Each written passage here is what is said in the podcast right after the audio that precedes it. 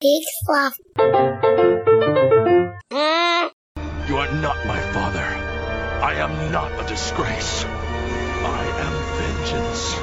I am the night. I am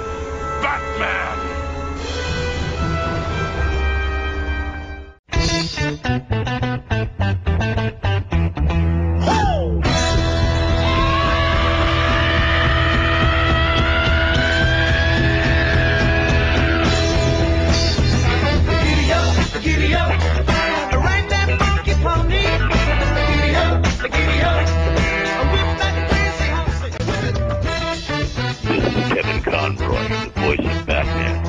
You're listening to Hobo Radio. So stay tuned. And now, your host, miniature dog enthusiast, Joel Murphy. Hello again. I'm Joel Murphy. This is Hobo Radio. And this is a hard one. Like, this is a very difficult day. I think if you are a fan of this show, if you've listened to this show for any length of time, then you are probably aware how much Batman means to me, and particularly how much Kevin Conroy and Batman the Animated Series meant to me. And I hearing that he um, has passed away and at much too young an age is absolutely devastating. He just he was the character. He embodied Batman. And I know that I'm not alone in how much he meant to me how much that show meant to my childhood and just like what a reassuring presence he was in my life that show was probably my first true like favorite show as a kid that i just loved and and looking back at it now wanting to become a writer i think it was so formative because I would watch it and I would see the title cards and I, you know, I'd start to pay attention to who wrote the episode. And at that point in my life, I'd never thought about who wrote an episode before. But then I'd start to go like, oh, Paul Dini wrote this one. It's probably going to be good, you know, as a little kid. And it started to form this idea that people write television shows. It's a thing that's made instead of this this thing, uh, you know, as a kid that you just take for granted. I, I, don't know, Bugs Bunny is on, but no, this was a show and people made it. And then the other side of that is that people voiced it, you know, the characters. And obviously, at some point, I learned that Luke Skywalker voiced the Joker, which I think, like everyone else, that blew my mind. But then, you know, there was this guy who played Batman and just everything about Kevin Conroy is so fascinating because he wasn't a fan of the character. It was something he auditioned, he was an actor, and he got this part, but then he became Batman. He embodied Batman and he lived up to the sort of weight of that for 30 years, which I'm sure he didn't know what he was signing up for, but he became such an amazing just ambassador for the show and for the community and for the character and he really dove into it with Mark Hamill's help. You know he really learned everything he needed to know about being Batman and he lived up to it and it was an absolute dream come true of mine to get to speak to him in 2009 and this has remained one of my favorite moments for Hobo Trash Can, for Hobo Radio. Because this was before, too, obviously, Zoom and, and video chats. And so when I spoke to him, we, you know, it was a phone interview. Like, so I couldn't see him. And in my mind, you know, the the weight that Batman has, the weight that Batman the Animated Series has is such a special and important show. And, you know, so I'm sitting in a room like I'm doing right now and I'm speaking to him, but because I can't see him, I'm essentially interviewing Bruce Wayne. You know, I mean the the voice in my head and whatever parts of my brain are lighting up. All I could feel like is that I was a little kid and I was getting to talk to Bruce Wayne. And obviously, all I wanted in the world speaking to him was to find an excuse to get him to do the Batman voice. And uh, obviously, I think he understood that. And as you hear in the interview, like he he does slip into it a couple times. We get a little bit of Batman, and it it couldn't have meant more to me. It's still so special in my heart, and I love talking to him so much. And he's just such an interesting person. I love his story. I love his thoughts on the character. There's some great stuff about Christian Bale's Batman that he talks about in here, and just everything that you would want to know about him playing the character is in here. The only thing that is missing that I will say before I roll the interview is this past year they released a DC Pride comic. He wrote a story in it and he talked very candidly and very lovely about uh, being gay and sort of uh, those experiences, and some of them being quite terrible early on in his career, and then getting this role as Batman and sort of how it helped him just accept and understand himself. And it's such a moving story, and it's so worth seeking out and and reading and it really helped put all of his work in this different context for me. And he just you know gave us so much and it was interesting to get this insight into you know him getting that. So obviously that came out this past year. So in 2009 when i spoke to him uh, we don't talk about that in any of the interview but anything else that you'd want to know it's all here, and I hope you enjoy it, and I hope it brings you some comfort today because we lost an icon. Uh, we lost someone who is truly one of a kind. We lost Batman.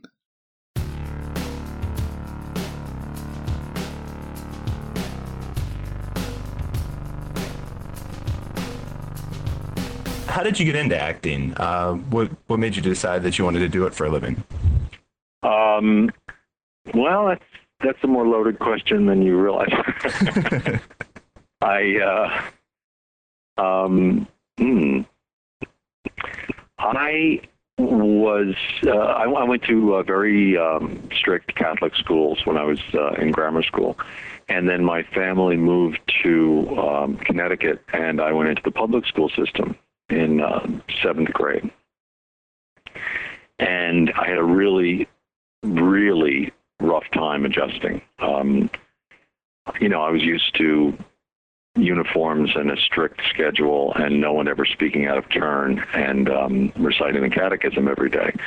And all of a sudden, kids were talking back to teachers and wandering around the room. And, you know, it was a very, very liberal, uh, very progressive school uh, in Connecticut and I just didn't um, I didn't fit in, and I and I couldn't I didn't know how to function at all. I was really lost, and um,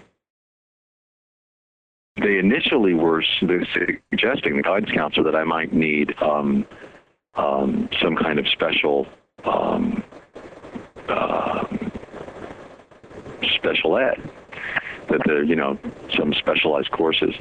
And this one English teacher who ran the drama program in the school on the side um, uh, asked me to make some comments about um, Spoon River Anthology, which is the play that the school was going to do. So I I did, and and she asked me to audition for the play, which I I did. I'd never even seen a play, and um, she sort of took me under her wing. She realized that it wasn't a learning problem that I had; it was really um, just a cultural uh, uh, problem I was having, adjusting to a, a new kind of school. And um, I ended up being in all A level classes after that. Um, and um, being in all school plays. Um, so then when I went on to the local high school, um, she suggested that I audition for the high school acting troupe, which was the best in New England. It's, it was kind of a well-known uh, school for for acting, and um, and I got in, and I started getting the leads in all those plays, and it really helped all my other classes. Again, I was getting A's in all my classes, so it seemed to be a key for me to um, really unlocking me and my imagination. So um, I ended up graduating high school early and um, uh, auditioning for Juilliard and um, getting a scholarship and moving into New York when I was 17 and uh, going to Juilliard. So it was really it was it was kind of a it was a result of a very caring and attentive teacher um, realizing that there was a kid who was having trouble and um, thinking that theater might be a way out of it, and um, and it stuck, and it, it became a lifestyle. That's great, actually. That that's a really That cool story. It's an interesting story. That's why I said it's a bigger it's a bigger question than you thought. I mean, it's it was actually a lifestyle change, and and it would very easily have gotten. Uh, it, it could have had a very very unhappy ending if I hadn't happened to stumble on that English teacher. Um, I was headed for real trouble, and um, I ended up doing great. Um, So so so once you went to Juilliard, um, from there, um, did you just go straight into theater acting, or, or what was the next step after that? Well, Juilliard is, you know, it's a very traditional classical training program, especially then. I was the last group that John Houseman was in charge of. He, he founded the school. And um, he ran it until about my third year, and then a man named Alan Schneider took over, and Alan um, uh, changed the program somewhat. But under John, it was very, very classical training program with uh, French mask technique and, um, you know, studying the speech book Speak with Distinction and stage makeup courses and stage combat courses and uh, modern dance every morning with um, Anna Sokolow, who was one of the great pioneers in modern dance. She she started she she partnered with uh, uh, Martha Graham when they started um, training together. So you know, so you had these great classical training teachers uh, who were training you in a traditional theater um, to be traditional theater actors. Um, so when I got out, I joined the acting company, which is a graduate national touring company of graduates from Juilliard, and we performed King Lear and Mother Courage and uh, Tennessee Williams' Ten, Camino Real, uh, you know, real classic Shakespeare um, and modern classics like Brecht, and um, and American classics like Williams and.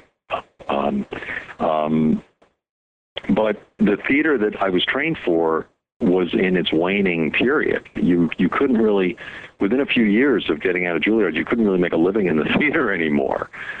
So um, television was taking over big time, and uh, um, so I did uh, the acting company, and then I did uh, Broadway uh, Death Trap. Uh, it's a thriller. Um, I did the national tour of Death Trap for a year. I did a play for uh, Edward Albee, um, Lolita, which was short-lived, and um, and I've always kept in touch with the theater. I did uh, a season at the Old Globe in San Diego, a season at the Hartford Stage Company. Um, I did a play called Eastern Standard on Broadway that I was very proud of. It was Richard Greenberg's first play. So I've always kept in touch with theater. But within a few years of getting out of Juilliard, I realized I had to do television uh, to make a living. So I did. Um, the first thing I did was Another World soap opera in New York that uh, a lot of theater people in New York do soaps um, during the day to make money. And uh, my first day on Another World, um, I was working with Brian Murray and Pamela Payton Wright and Carol Shelley and um, all these incredible stage actor uh, um, stage actors, and I, I was so shocked that that's where they were during the day. and um, Ray Liotta was on that with me. Uh, he was starting out there too. Um, and then um, that led to doing prime time work. I did uh, first thing I did on prime time was Dynasty, um, and then I did um, a series called Tour of Duty about Vietnam. Um, then a series with Christine Ebersole called Rachel Gunn RN, and a lot of um, TV movies in in the midst of all that. But uh, always going back to the theater in between jobs. So I was doing what what most stage actors do now, which is theater when I can, but sort of sandwiched between uh, jobs that make money, uh, which is television, um, television. And uh, while I was in LA, uh, I think it was right after Tour of Duty, um, my voiceover actor, my voiceover agent, um, suggested I go in on this new thing that Warner Brothers was doing, this Batman animated show, even though I'd never done an animated voice before. Uh, I had done some voiceovers commercially. I'd never done a lot of commercial work. I, that seemed to be another whole other career to me, and I didn't go down that road. But um, I did do voiceovers, which were easier to do. Uh, you could sort of fit them between stage plays and stuff. Um, but I'd never done animation voiceover and Batman was the first animation I went in on.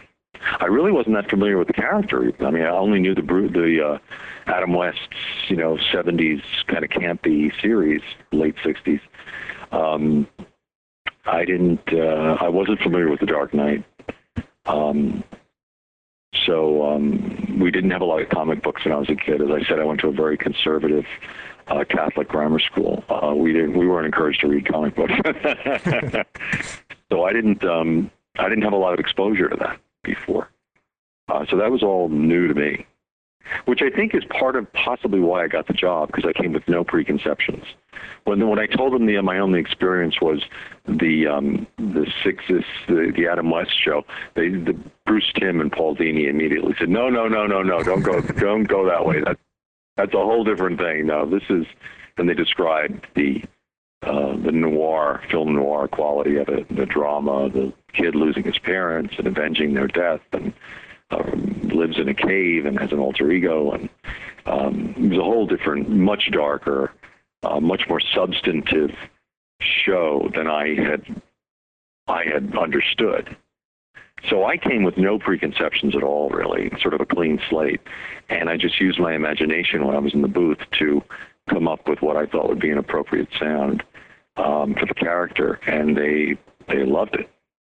Um, so it was kind of a a fortuitous uh, meeting of of my training and background and total ignorance about the character, and then just using my imagination to to fulfill what they were looking for in the audition. It was just a very unusual combination of, of events happening at the same time that, that led to my getting that job. So, was there a period uh, after you got the job where you went and kind of brushed up on Batman, or, or sort of learned? Oh yeah, absolutely, absolutely. Oh yeah, yeah, yeah. And what was great about that was um, was uh, Mark Hamill. He is uh, kind of a savant about animation. He's brilliant, and he's that's his thing. He has an amazing um, cell collection and, and comic book collection, and um, he's kind of like a teenage boy. You know, he's never gotten over that period of his life. He's he's completely addicted to everything about animation and comics and everything. So he was a real source of information about all that. Uh, well, that's that's interesting that you mentioned that because I, I did want to ask you about Mark Hamill because you two have obviously worked together for for years now, and uh, you kind of saying that he sort of has this opposite approach where he was really into the comics and you weren't the you you sort of on the show always had this foil relationship where you guys were opposites obviously um, what is it Oh, yeah. like working with him for all these years because obviously you guys are in the same room together doing it kind of like a stage play i mean what, what is that relationship? Well, you know, like? he, he has this. Yeah, he has a stage background too. He loves working on the stage, and he. Um, so when you get actors like that together in a booth, there's always a lot of improvisation and a lot of give and take, and um, we have a lot of fun together when we're in the booth together. Um, Warner Brothers, as opposed to uh, unlike the other studios, likes to get all the actors together for the bookings of animated shows so that we record them kind of like radio plays. Um, there's a great deal of give and take between the actors because they do that. Even though it makes editing much harder for them, um, like Disney and stuff, they like to get the actors separately in the booth because then they have a very, a totally clean take and they can, you know, um, technically control uh, what happens with the sound completely. Um, when you have interaction of actors uh, in the same studio together, um, you don't have as much technical control, but you get much better performances um, and much more interesting performances. And that's what Warner was looking for. Um, and so when you get stage actors in a situation like that, which is what Andrea always tends to prefer, um, you get a lot of give and take and a lot of improvisation, a lot of fun. The bookings are always a very, very entertaining um, session. Guest actors love to come in on our bookings because um, they've always heard that they're a lot of fun, and they are. So when Mark and I get in there together, we just go crazy because his character is so insane, and he he really becomes the Joker his face transforms. He practically devours the microphone, and he becomes physically very animated. Like he can't sit down while he's recording; he has to stand through the whole thing, and he's very physical. Um, so there's a lot of uh, we got a lot of fun together. Uh, so when did you start to, to get any indication that this show might be something special? As you said, you didn't really have a background in Batman, and, and I would imagine early on you didn't really know what it was you were a part of. When did you start to realize people really love this? Today, day, you know, when we record, we do the voices first. We get the scripts and we do the voices first. And then about six months later, and then those tapes are sent off to the artists. And then about six months later, the artwork comes back and you do a process called ADR, which is syncing up the soundtrack to the artwork and filling in any extra um, mouth flaps that they need dialogue for or changed lines that they decide to change because it doesn't quite fit the artwork, the mouth flaps. So that ADR process is the last thing that happens before it goes on the air. So when we had started recording these in 91, it wasn't until close to 92 or, you know, halfway through 91 that Mark and I went in together to do the first ADR session on the first episodes. And we were sitting in a booth on the slot at Warner Brothers, and there's this huge screen that's the size of a wall, and it's suddenly this um, um, incredible score comes up, and um, uh, brilliant color on the screen, and this dramatic uh, noir cityscape comes on. And I looked over at Mark. I said, "Did you have any idea that this is what this was going to look like?" he was just blown out of the room. We both were. We were both speechless. We were both supposed to say our lines, and neither of us. We were just sitting there with our mouths hanging open. We were blown away at how beautiful it was. Because remember, no one had spent that much money on on animation, television animation before. Warner Brothers doubled the budget basically, and at first the show aired prime time on Fox. It was a prime time series, so they spent a lot of money on that show. It was a full symphony score. No comics had used that before. Um, uh, so it was it was it was amazing. That that I'll never forget that moment. Both of us just sitting there in silence. That, that's, And I said to him, "This is going to be." I said, "This is going to be a blockbuster. This is going to blow people away." He said, "Yeah, you're right. This is going to be a huge, huge hit." That's who we knew. That's the day we knew. It was before it even got on the air. We both knew. We said, "This, this is going to be a huge hit." I, neither of us knew it was going to go on for 18 years and you know four different shows, you know, different incarnations. But we both knew it was going to be a huge TV well, I wanted to ask you about that too, because you know when the original show uh, came to a close in '95, like at that point, did you think you were done? Like, did you think you were done playing Batman, or did you know that there were going to be another incarnation coming along? Or No, I had no idea. I had no idea. I really didn't. You know, it's funny how animation is done. Every day you go in for the booking, and I've done hundreds and hundreds of episodes over four different series now and lots of TV movies. Every day I go in, they have a complete set of contracts for me to sign. Every single episode has separate contracts. Isn't that amazing? so, So you have no guarantee ever of ever going on to another show, wow, even another episode. Yeah, that's a crazy way to to make a living. Isn't that isn't that wild? But think of the the paperwork that the studio goes through. Every single episode is contractually separate. So I have no hold on them, but they have no hold on me. So, so are you su- are you surprised at the the link that it's gone then, since it's kind of been this day at a time kind of uh, method? Well, yeah. I mean, wouldn't you be? I had no idea that this would go on, and it's just because the the quality of the work was so so high. You know, the artwork and the writing, and the I think a lot of it had to do with the loyalty of the fans too. Uh, the audience just kept demanding more. Um, they they the audience was demanding more of um, the Adventures of Batman, uh, the first series on that was on Fox, but um, and then it went to WB but they wanted more. The reason that show stopped wasn't because it fell off in the ratings or anything. It was because Bruce Timm and Paul Dini were wrung out. They needed a break. They just couldn't do it anymore. Um, Warner Brothers wanted to have more. So that's why they came up with um, uh, ultimately, you know, Batman Beyond and then the Justice League. They had wanted to use um, the character more. They just they ran out of ideas, story ideas, and and they, they were just kind of wrung out. So they needed a fresh take on it. Uh, so for you as an actor, the, these different um, incarnations of, of the show, you know, the, the Justice League and the, the Batman Beyond, have they felt different to you coming in? Like, does each project kind of feel unique? Um, or is it just kind of all fall under the same Batman performance category? Well, both.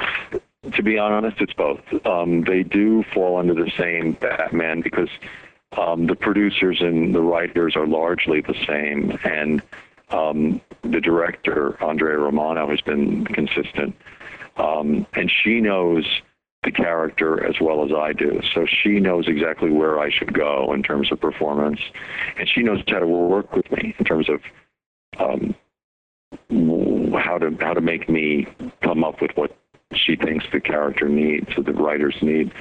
So in that sense, there's a lot of consistency, and I think that consistency is important um, for the story and for the fans.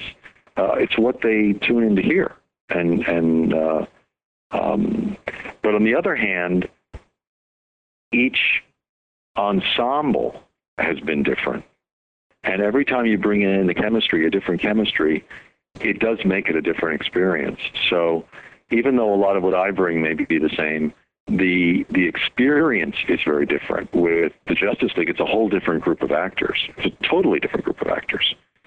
Um, you know, the Flash and Wonder Woman and Green Lantern. I mean, it's and, and Batman in that is the outsider. The way they worked him into that, he's the strong, silent um, other. He's the other guy. He's the guy who doesn't quite fit in. Um, so I was always the outsider in that show. Um, so that was very different. And then in Batman Beyond, of course, I'm old Bruce Wayne, and I have to pass the mantle on to uh, Terry McGillis. McGinnis. Um, so that was a real stretch for me. But but mentally, it's the same character. It's it's the same man.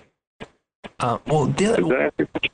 Yeah, yeah, no, that makes total sense. Um, but I, I wanted to ask you too, ju- just a little more on like the technical side. Um, the the two distinct voices that um, you came up with, because I, I think that that's always been the brilliance uh, of your performance, and that's something that I know a lot of other people who are fans of the show have always mentioned is that you had this distinctive Batman voice and this Bruce Wayne voice uh, that that were separate, and, and I was just curious how that developed how you you found those two different voices. And was that just something that was always present from the beginning? Is that something that they wanted to be in the show?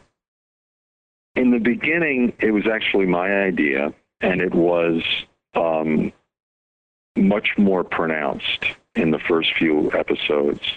Um, I thought dramatically it would make the story just give it more color and make it more interesting if there was a a um, an auditory difference between the two characters that would make sense why people don't recognize him when he's in this mask and his cowl, um, who know him as Bruce Wayne, you know. Um, but then, and it was fun to do. For actors are always looking for ways to complicate their job. You know, they're always looking for ways to make it more interesting and more complicated and more challenging. So for me as an actor, it was a lot more fun to do that. We did about three episodes that way, maybe four, and then um, they called me in and said, "Look, we've decided the the um, this is in '91 when we first started, just done like three or four episodes. The the color palette of the show is going to be even darker than we had thought. It's going to be very film noir, and the score is going to be very dark. Um, and the the voice you're using as Bruce Wayne is just too light. It's too he's too much. He's having too much fun because I made Bruce Wayne really like a playboy with a lot of fun, a lot of wry sense of humor. He was laughing a lot um, to to contrast him with Batman, and um, they said you've got to tone all that down. So we went back and re-recorded just the Bruce Wayne lines for the first few episodes. So there was a slight difference um, in the characters but it was it was believably the same guy, and it was a more serious version. It's much closer to my own voice. The Bruce Wayne voice is pretty much my voice, and then the Batman voice is you know that other sound that I go to to get into that that character. Um, so there's not as much of a difference, but um, but it's still distinct. And yes, I came up with both sounds. That's brilliant. That, that, that's very cool that you thought of that because that, like I said, that that's definitely something that I always hear people mention about the show, and that that I always notice about the show. That that I think it does make a huge difference. Um, Well, there had to be a reason that, you know, when he's dealing well, that they don't say, "Wait a minute, you're Bruce Wayne with a mask." if the voice was completely the same, it wouldn't make any sense. You know, there had to be a, an auditory difference. uh, well, So, Uh, and I, I wanted to ask you too, j- just um, as your opinion, since, since you played the character so long. Um, obviously, uh, Christian Bale um, caught uh, some flack for his uh, uh, Batman voice, which was maybe a little too uh, gruff and different. Um, did you? Um, I don't know if you've seen The Dark Knight, but I mean, if you've seen his performances, what, what did oh, you he's think? a wonderful actor. He's he's a, he's a he's a terrific terrific actor, and he really captures uh, the Batman um, character. Um, and I love those films. That they're, they're, the the they come the closest to me to to capturing the the magic of the animated show because I think that Batman is since it is an animated show, it is a cartoon. That's the genre that it belongs in. It's very hard to do live action of any animation show, and so I think that a lot of the Batman shows have seen seemed kind of odd to me. And that one, the Christian Bale one, um, is the closest to to being to, to capturing that magic of the Bob Kane uh, and the Dark Knight series and stuff. Um, on the other hand, I think that someone should have stopped him from doing that voice um, that he was doing with when he had the cowl on. Um, it just sounds so forced. Um, the audience, it, it's too, it's too extreme. It's exactly why the producers had me go back and re-record those early episodes. If it's too extreme a difference, um, it draws attention to itself, and it makes the audience um, pull out of the movie. You know what I mean? You never want to do something that's so jarring that it reminds the audience that they're watching a movie. Once they've been sucked into a story, you want to keep them sucked into the story. You don't want to do something that's so jarring that it makes them go, "Oh, wait a minute, this is a movie." You know what I mean? Right. And and the, and that voice that he was doing was was so different that it it it jarred people out of the movie, and it was unbelievable. Um, and I think that that's why it didn't work. Um, Um, but when you're an actor and you're and you're in it and you're doing it, you really rely on other people to tell you that if something's not working like that. So I, I don't think he, he obviously didn't have any idea that it, that it wasn't working. Yeah, and, and I think you're right. It, and it is a shame because, like you said, I mean, the movies are so brilliantly done, but that is the one thing. Oh, that's kind of- beautifully done, and his performance is fantastic, and the and the camera work. I mean, everything about those films is beautiful. It's just that voice. It's like, why didn't someone stop him? Um, and and it's the one thing that every critic has criticized it for, and it it really hurts the movies. It's it's a shame. Uh, well, I know too that, that you've actually um, done voice work on the other two uh, Batman shows where you actually don't do the voice of Batman. Um, you did a voice on Uh-huh. the Batman, and you were on Batman: The Brave and the Bold. Uh, so I was kind of curious, Right. what, was that like um, to to not be Batman in the show? And, and then what do you think of you know Diedrich Bader and uh, Rino Romano, their portrayals of Batman? Uh, well, they're they're they're they're terrific in their own way. I mean, everybody you know does what they do. Um, um, and um, it's like when I met um, Adam West did the Gray Ghost on uh, on my show. Um, you just you know you're gracious to the next person doing the role, and uh, uh, everyone does their own thing. Adam West was great as the Gray Ghost. That was a great episode. Um, yeah, that's a great episode. So um, yeah, every, everyone brings their own quality to the character. No one owns Batman. Um, so uh, yeah, you have to go with it. Do, do you find yourself discussing portraying Batman with the other guys? Does that ever come up, like the finer points of the role? No, I've only met them that time that I did that that voice. Um, I haven't uh, I haven't uh, really had much interaction with them. Um, I live in New York, and and those are done in L.A. So um, uh, I only did that voice while I was there. Okay. Uh, well, I wanted to ask you too about your uh, your two most recent uh, Batman projects. The first was uh, Batman: Arkham Asylum, um, which is just gotten a great reaction. A lot of people have really loved that, and that uh, had Mark Hamill in it again and Paul Dini writing the scripts. Uh, I was wondering what that was like because it's almost, in a way, you're you're sort of doing something similar to the animated stuff, but yet it's a much darker thing, and the the look is completely different. The feel, I would imagine, is completely different on that. Well, any any kind of computer game is so hard to record because um, you've got to record every variable um, that the game can go, depending on how it's played.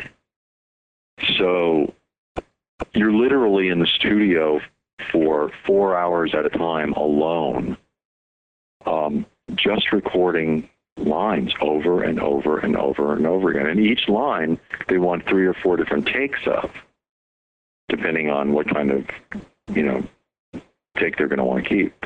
And you've got to keep each take fresh. And this goes on for four hours. And then you break for lunch, and then you do four more hours. They get you eight hours a day. Uh, this goes on for two or three days. That's doing a computer game. It's a totally different experience than doing an episode of the show. Episode of the show is like doing a little radio play. You're you're you're really acting in real time with the other actors. It's a lot of give and take. It's a lot of fun. It's it's um, it takes about two hours to record. It's um, it's easy. It's it's a lot of fun. The games recordings are grueling, and uh, um, there's a real trick to it because you've got to keep it fresh, and there's no one else to bounce off of, to get energy off of. Um, so you got to you know keep it fresh for eight hours a day. Yeah, that that's definitely uh, would be yeah, and it seems counterintuitive to like what you were saying with the the way that you like to do things. So I can see how that would be. Yeah, well, the way any actor likes to do things. I mean, it's just it's a very hard, it's a very hard way to work, and um, they they the producers know that though, but that's just the way it has to be recorded, um, and um, it's it's a very very it, they couldn't be more different the process. And- Two different processes. Um, are you someone? Ha- have you played the game at all? Is that something that you're interested in? Have you actually sat down and played it, or have you? I haven't. To be honest, I haven't. Um, I, I I have it, but I haven't played it yet. To be honest. Okay. Um, it's fun. You should try it. I, I should. I. I'm a little 20th century in my computer abilities. It's. Uh, I, I still don't find the computer a real friend. I'm getting there. I'm getting there. Um, well, I, I wanted to ask you too about uh, Superman, Batman, Public Enemies, which uh, actually came out today. Um, so just kind of wondered uh, what people can expect from that. I know it's uh, it's a little It bit. just came out today. I believe so. Yeah. I didn't realize that. I thought it'd been out. Oh wow. Um, it's a great show, and um, I wish I had more to do in it. It's really um, uh, Lex Luthor's show, but um, you know, ev- everyone gets their own show eventually, and this is um, this is his. Um, but Tim and I have some fun interaction as as Batman and Superman, um, and I've known him for I guess about 15 years now. So um, we we interact well when, whenever we do work together. And um, Clancy Brown, you know, has, has been doing the voice for probably just as long. So it's it was great getting the three of us together. Andrea was responsible for that, and um, because we've known each other for so long. Um, there's a lot of interaction that happens, and there's a lot that's you know how each other works right away, and there's a lot of mutual respect there. So they save a lot of time when they hire actors who know not only know the characters but know each other, because we know how each other likes to work. Um, we know what to expect from each other, you know that kind of thing. And uh, so the story, it, it's uh, Lex Luthor is president, and he's trying to come after. How frightening is that? it's like everyone's nightmare of what might happen to this country. Lex Luthor becomes president. God. Um, so you you have now played Batman for, if my math is correct, 18 years here, um, which is Yeah. an incredibly long run. Um, is it like how much longer do you see yourself doing it? Obviously, you said you have no clue. You know, you're kind of going day to day. But is this something you can see yourself doing for years? Is are you happy? I mean, obviously, you, you must like it because you've been doing it so long. But is it? Are you still just? I would love to. Uh, yeah, I love doing it, and I would love to do more of it. Uh, it's really up to Warner Brothers um, how much they want to use the classic Batman sound uh, as opposed to the younger um, actors. Um, it's really up to them.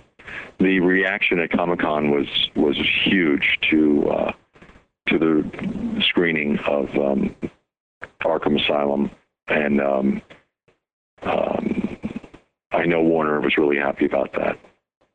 So um, hopefully they'll use me into the future. But there are no guarantees in this life, as you know. And, and is there a part of you that, that maybe wants to do other stuff as well? I, I don't know if you're still doing theater stuff at all, or, or is there sort of this other side of you that maybe wants to, to branch out and do other stuff? Or well, everybody always wants to stretch and do other stuff. Um, but um, I do uh, I do a lot of commercial voiceovers, um, and um, I haven't actually done any theater in a while. Um, eight shows a week is hard to do. I, I, my hat is off to. I have one of my best friends is an actress, uh, Christine Ebersole, who does a lot of Broadway, and um, you know it's amazing to me when I go to see her. Uh, because she does musicals. I've, I've never done musicals. She does, you know, eight shows a week of that is tough. Um, so I, I love doing it, but I haven't actually done it in a while. So now I'm doing almost all uh, commercial voiceovers and uh, and animation voiceovers. Uh, well, I, have a question that I, ask everyone, but um, again, with you, you this might be a, a bit more of a uh, loaded question, perhaps, than uh, normal, uh, considering your story. But um, I, I like to ask everyone, what would you be doing for a living if you never got into acting? Which, obviously, for you is, is kind of an interesting question. Boy, I have no idea, to be honest, since I started so young. Um, I do not have a clue. Um, I really might have gotten into trouble. I, I don't know. Um, I was I was uh, lost and um, and acting was really what focused me. So I don't know. Um, tell me something that That's, um, a, that's a oh. big question. um, I'm sorry. I, I'm sorry. I didn't mean to cut you off there. Um, go ahead. tell me something that uh, most people don't know about you. Gosh, what most people don't know about me. You mean most of the audience, or most of my friends, or Um, I, most most of the audience? I mean, I I- I, love to um, restore old houses. That's my hobby. Um, I did about four of them in L.A. before I moved back to New York, and I've done two of them here. Um, I love working with my hands, um, and I uh, I love working outside. I, I love installing gardens and working in the earth. Uh, I love doing physical work like that, and I do a lot of it.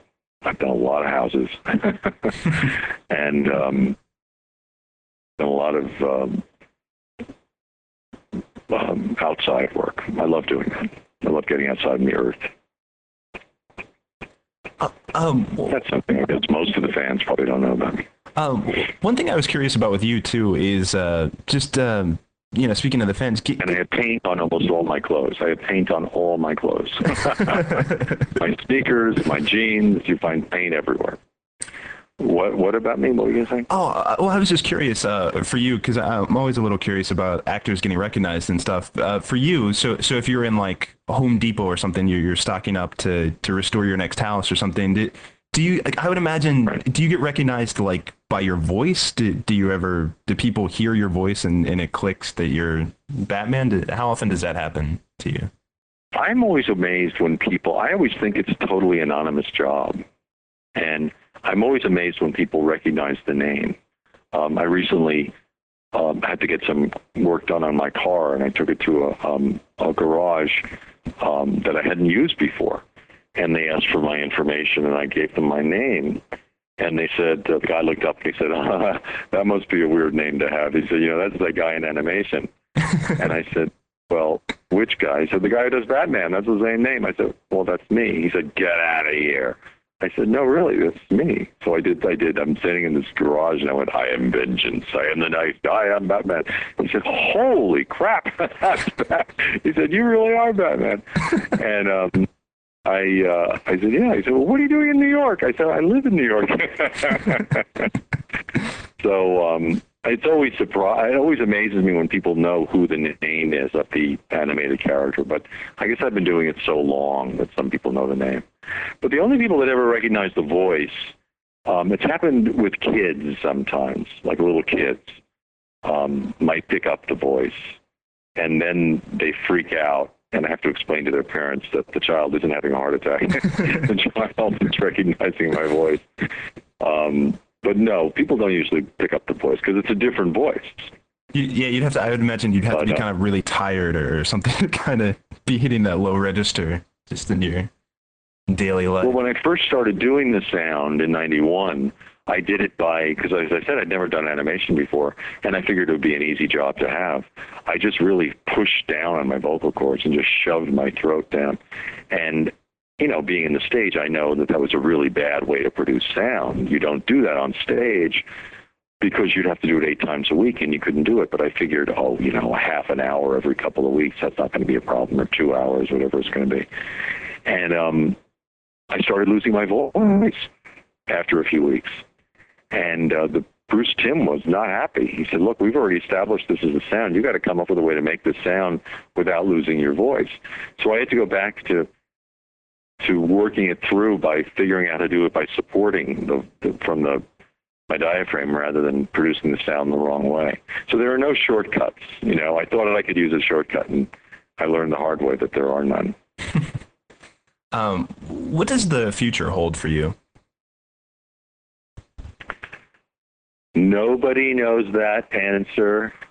Nobody ever knows that answer. Life is what happens when you're busy making other plans, right? Right. I have no idea. I have no idea. Um, I just finished uh, redoing another house. Um, I have no idea what's going to happen next. Well, hopefully. I'm, I'm open to all possibilities. I'm I'm I'm I'm not afraid of the future, but I don't know what it is. Hopefully, there's some more Batman in there too, though. I. I want the fans to remind Warner Brothers that they they want lots more Batman. um, well, I have. so Uh, did you get anything? yeah, this is great. Um, I actually just have Okay, good. uh, one more request for you, if, if I can, because I, Oh, I- sure. I'd actually like to to play some audio highlights from this. We do a weekly podcast in addition to the print Uh-huh. Um, so I was wondering if I could just get you to do an intro uh, for the podcast, just to play at the top of it. Just some- Sure. something like uh, this is Kevin Conroy, and if you wanted to throw in the voice of Batman, I think that would be awesome because I think you are the official Okay. voice of Batman. But uh, just something like you know, this is Kevin Conroy, the voice of Batman, and you're listening to Hobo Radio or something like that. That would be Sure. awesome. Uh, just whenever. Okay. This is Kevin Conroy, the voice of Batman, and you're listening to Hobo Radio. So stay tuned. Seriously, that was How's awesome. That was, that was Great. yeah. it- Seriously, I I love talking to you. This is a great interview, and and I have uh, been a big fan of your work for years now. So it was nice to actually get to sit here and Thank you talk to very you. much. I appreciate it. Thanks a lot. Hobo Radio is a production of HoboTrashCan.com. If you enjoyed the show, please rate or review it on iTunes. Hear more great shows on the Peak Sloth Podcast Network, like this one. Hey guys, it's Sean And Carter. from Potato Salad. Marmalade. Eight. Aid, Eight. aid, Potato Salad Marmalade. Another podcast here on the Peak Sloth Network. Check it out.